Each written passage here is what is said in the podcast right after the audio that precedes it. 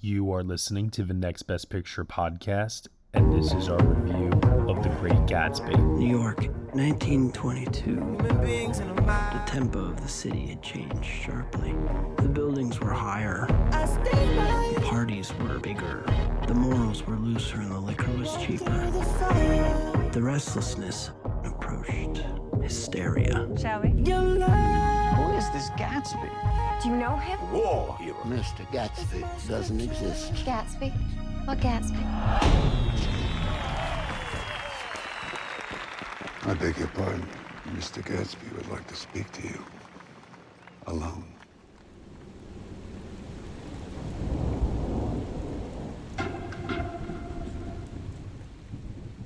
I'm certainly glad to see you again. I'm certainly glad to see you as well. When I made the pleasure of Mr. Gatsby's acquaintance, I discovered a man of fine breeding. Very interesting. Everything all right? Oh, yes.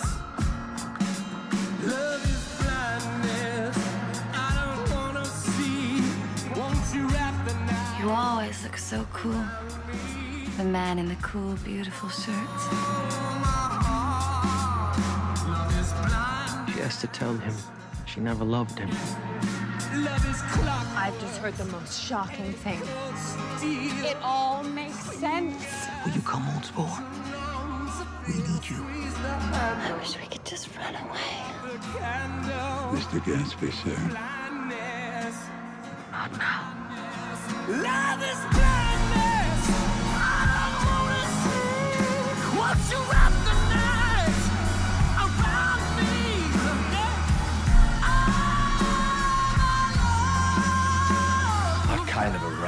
are you trying to cause in my house?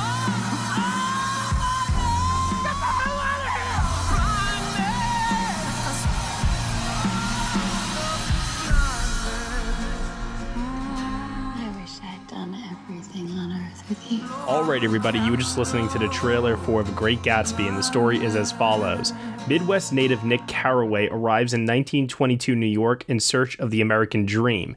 Nick, a would be writer, moves in next door to millionaire Jay Gatsby and across the bay from his cousin Daisy and her philandering husband Tom. Thus, Nick becomes drawn into the captivating world of the wealthy as he bears witness to their illusions and deceits. Pens a tale of impossible love, dreams, and tragedy. The film is starring Leonardo DiCaprio, Tobey Maguire, Carey Mulligan, Joel Edgerton, Isla Fisher, and Jason Clarke. It is written and directed by Baz Luhrmann, co written by Craig Pearce. Here to join me today for this 2013 Patreon podcast retrospective review, I have Amanda Spears, Hello, old sport. Dan Bayer, I've just never seen such beautiful shirts before. Josh Parham, Gatsby? What Gatsby? Will Mavity. Don't you think something ought to be done about a man like that? Of course, Will would be Tom Buchanan. and joining us again here on the podcast for another throwback review. You previously heard her on our review of Philomena. We have Eve O'Dea. I presume everybody else here has bobbed their hair to an appropriate 1920s length. Uh, I, I, what hair? For those who know me. It doesn't really work with my face shape, so no.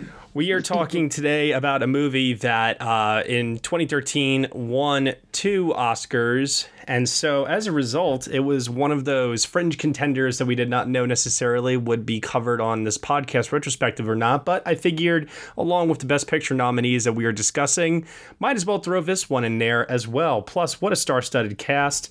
What an important book in literature history. I'm sure we've all read it at one time or another. F. Scott Fitzgerald's 1925 novel, The Great Gatsby. And also was a uh, very popular film in the 70s starring Mia Farrow and Robert Redford and a slew of others. So here we have Baz Luhrmann directing this. Baz, Baz. what, what, what can we say about Baz? I'm sure we're going to have a lot to say about the Australian director and uh, his very, very famous style that he definitely utilizes here. He's, of course, known for Romeo and Juliet, Moulin Rouge, a few others. Great Gatsby stands as, still to this day, all these years later, his last feature film that he directed. What do we think of it all these years later? I'm going to pass it off first to our guest, Eve. First, Eve, what do you think of The Great Gatsby? Right. So I remember the conversation when this film came out and the sort of fanfare about it, but I didn't see it in the theater at the time for one reason or another. So I ended up watching it for the first time at home, maybe around 2014 or 2013, and then revisiting it now. I had pretty neutral expectations because I, I know that this film isn't the most praised within Baz Luhrmann's other works, and uh, not to not to sound too harsh right off the top, but I have to say I found the film to ultimately be a failure as a film and also as a literary adaptation.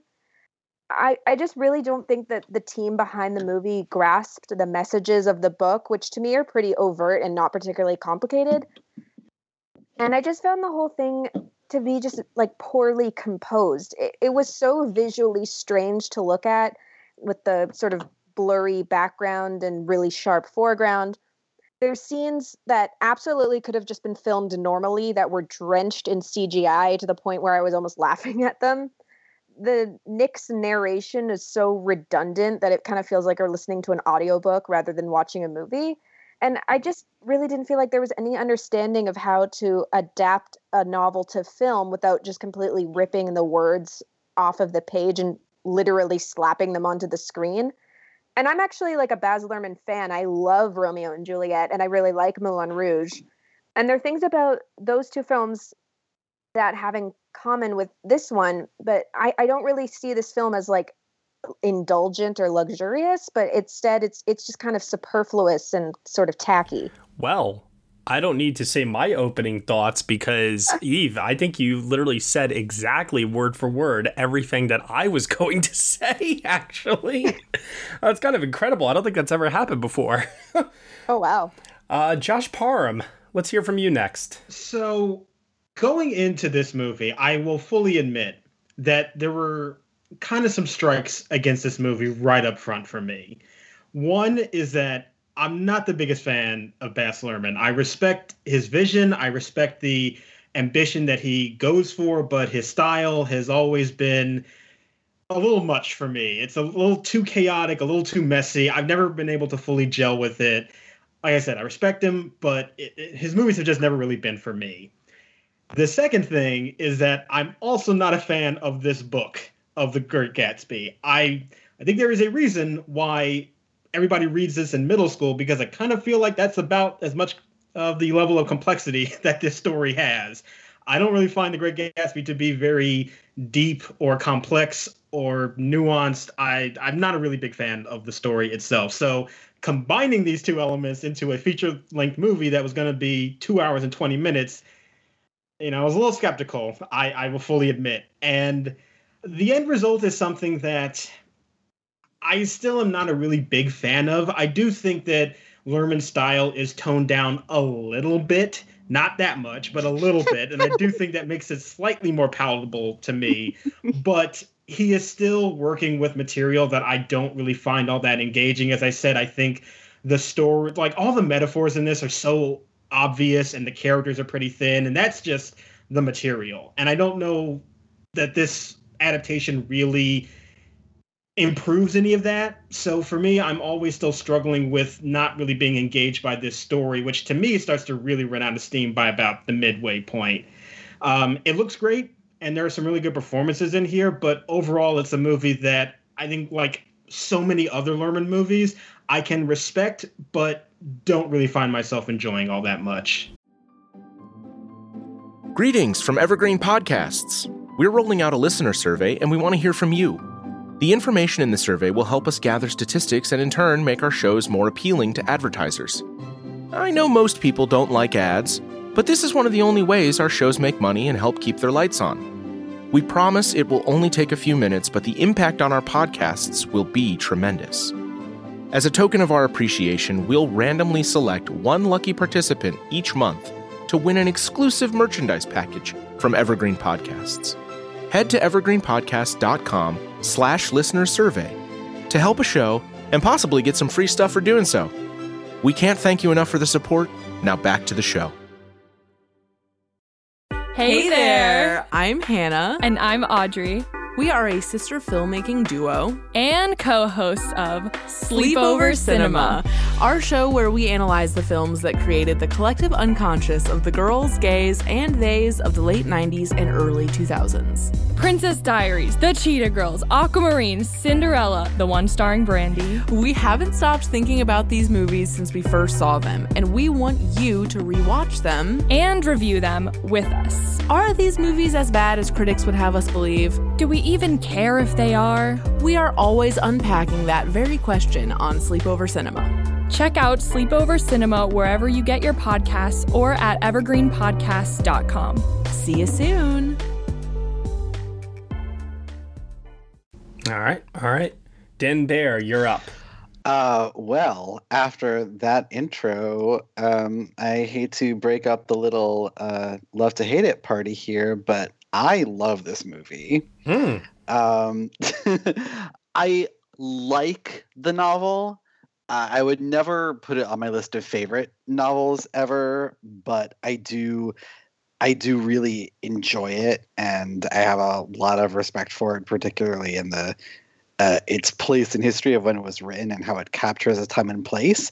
And I think that Baz Luhrmann does that much about as well as F. Scott Fitzgerald did in terms of really capturing the energy of a particular time and place in American history. And I think that underneath the um, fantastic looking surface, he manages to put in some visual elements that strengthen the themes he's working with um, that manage to make up for the stuff that the stuff from the novel that you have to cut out in order to fit this into vaguely movie length. And he's able to bring that through visually with these metaphors that he's working with. And on top of that this thing is cast to absolute perfection. I don't think i can picture anyone in all of Hollywood at the time who would have been more perfect for any of these parts than the people he cast. And if it was just for the cast alone, I would be on board with this movie. But on top of that, you have these absolutely out of this world costumes and production design, and you have this swoon worthy score. And I will say that watching it now on my not 3D TV, it does not look as luxurious as I remember looking in the theater in when I saw it in 2013 in 3D. But even still, what I remember of that time from seeing it in the theater was that this is just like this lavish explosion. I, I can't think of another filmmaker that could do this source of material as close to justice as Baz Luhrmann has. I don't think it's perfect, and there are certainly issues, but I think that overall, this is a real refreshing of an old text to fit modern times. And I honestly think I think I like it more now than I did in 2013, actually. All right. All right. A little bit of variety here in the takes. Not too shabby. Amanda, what do you think of The Great Gatsby? Well, I don't agree with Dan. Um, I agree with everybody else. yeah, I I mean it's just it's too much. It's it didn't need to be in 3D. Tobey Maguire is too old for this role. Like at least a good 10, 15 years too old for this role. I will say Baz Luhrmann is probably one of the best husbands in Hollywood, and we'll get to why later. But I, I just it, it was just too much. It was just all too much. You needed to tone it down also i'm not a fan of the book. I mean i i didn't they didn't let us read this in seventh grade because of the sex in it but um i think you know we got Baz Luhrmann's adaptation of it. I wouldn't mind daisy's tiffany necklace. That's about all i can say on a good note. All right and then finally will mavity yeah, so I'm going to be smack in the middle. Um, you know, I haven't read the books since I was in high school, and so I may be looking at it through rose colored glasses. I adored it at the time. I mean, obviously, it's not subtle as others have stated, but um, I'm kind of in the camp where I think the movie is a failure of an adaptation, but I enjoy it for what it is. So, Baz was clearly he was definitely more interested in showcasing the time and really focusing on the opulence and display and just showing off some banger parties than he was really getting into the characters and the story itself. And um, that first half of the film is definitely fun to watch. I absolutely think you could have lost some because there's just too much of that. It doesn't really get into the novel's plot until like an hour in. Um, but you know, I don't think it did the book justice. I don't know that Baz entirely wanted to. I think he wanted the era, and the IP was a good way to do that. And you know, he had fun with that. I think the performances are good. DiCaprio is a very good Gatsby. Love Mulligan in it. Um, you know, the, the costumes are sumptuous. Could have done with a little less CGI, although it's pretty wild that, like, you know, the film won production design and it's about as CGI heavy as Alice in Wonderland was, but you don't notice it to that extent.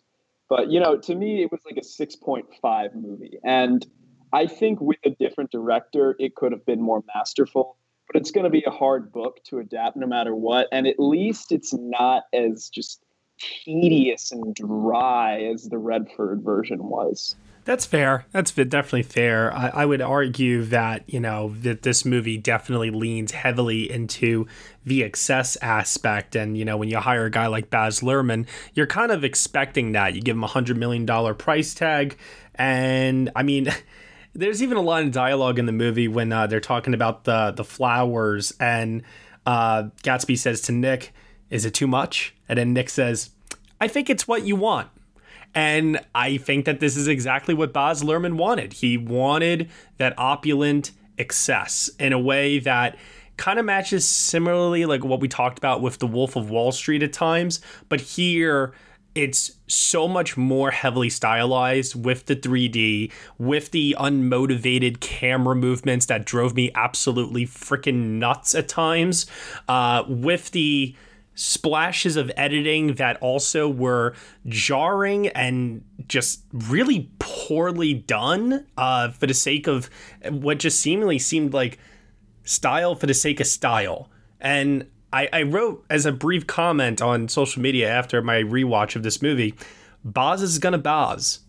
And it's like, you know, at this point he's really established like what kind of a filmmaker he is. And I guess when you hire him for a job, this is exactly what you are expecting. So in that regard, does he deliver everything you would expect? Yeah. As Josh said, like he's either your cup of tea or he's not. And in that regard, maybe for someone like Dan, it works.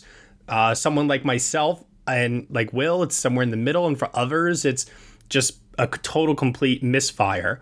I want to first start off talking about, though, um, the style of Baz Luhrmann and what he does bring to this adaptation in terms of uh, visuals, how he moves the camera, basically any kind of aesthetic aspect of the great gatsby. Because at the end of the day here that's what the whole movie is really kind of touting right? Is the pomp and circumstance of these lavish parties this elegant lifestyle all of this uh, money. So what do you guys think about that because i even heard in some of these opening thoughts here some of you think the film looks good and some of you think the film doesn't look good so i want to kind of d- dig a little bit more into that well, yeah, I mean, I do think that like visually, just in terms of the production and costume design, I, I think that's first rate. Like, I'm not gonna ever denigrate that. I think, and I think what it also does is connect back to the opulence of the time, and I think that that is a good fit. Um, I agree with you, Matt. I think the editing is, I I don't like it. Although to me, that's just like Baz Luhrmann editing. I don't know. There's nothing about the editing in this that it seems so different from his other work, and I don't really like it in the other movies either. But again, it is supposed to connect to the kind of wild, eccentric time that these characters exist in. I do think, though, that it felt a little bit more surface level to me, which I guess is sort of the point. But then I feel like that still lets the movie off the hook a bit in terms of trying to go a little bit deeper, which I felt some resistance with. But yeah, it does have a very interesting style to it, and that's something that he's always going to have. But for me, I feel like it doesn't go that much deeper, and it doesn't go that much deeper because I don't think the story itself goes too much deeper within its themes or characters either. Well, did you all notice that once Gatsby gets introduced into the uh, movie, you know, we have we have that great intro shot of DiCaprio raising the good. glass. I did I did like Gorgeous. that. Yeah, that I that I love that. I love that whole sequence of the first party Tobey Maguire's at where even the cinematography and the Elizabeth Debicki doing that "Are you Gatsby" kind of bit. I loved all of it. But then I needed them to pull back from that. I mean, you know, you have Leo with the fireworks. It's almost shades of uh, his shot in Titanic with the flares going off behind him. Uh, it, it, it's kind of unbelievable in that regard, and it's been memeified to death at this point. But I would argue that Baz's style in this movie is like turned up to 11. And then once Gatsby is introduced, I do feel that uh, Baz Luhrmann starts to tone things down a little bit and he starts focusing more on the actors' performances and the relationships that they have with one another. Did anybody else feel that change? I felt it later in the movie. I, I you know, I thought yeah. that, you know, there, there's a lot of partying and a lot of this excess before we we get to the plot. I felt that change come in basically the film's third act, and that was where it was definitely strongest to me. So I agree with you, but you know, I think a lot of the partying could have been trimmed. And again, I know it's like, oh, well, it's fitting that a movie about excess is excessive, but as Josh said, that I think that's kind of a bad argument. It might be true, it might be intentional, but it doesn't make it good. Hey everyone, sorry to interrupt, this is a preview of our full review of the 2013 film The Great Gatsby here on the Next Best Picture podcast. In order to get the full review, you will have to head on over to our Patreon for Next Best Picture, where for $1 minimum a month, you will get some exclusive podcast content from us, including the rest of this hour and a half long review. You have been listening to the Next Best Picture podcast. We are proud to be part of the Evergreen Podcast Network, and you can subscribe to us anywhere where you subscribe to podcasts. Be sure to leave us a review on Apple Podcasts and let us know what you think of the show. We really appreciate your feedback and your support. Thank you so much for listening as always, and we shall see you all next time.